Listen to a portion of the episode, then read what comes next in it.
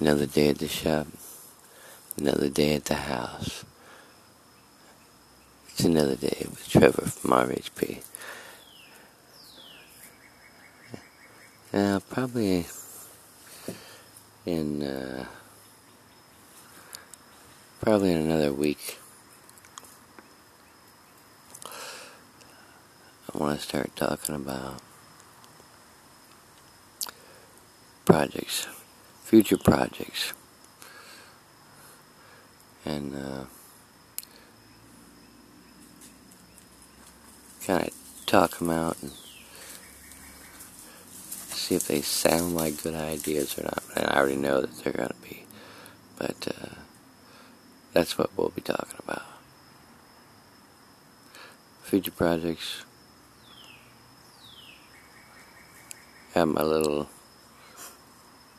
my little property in the woods.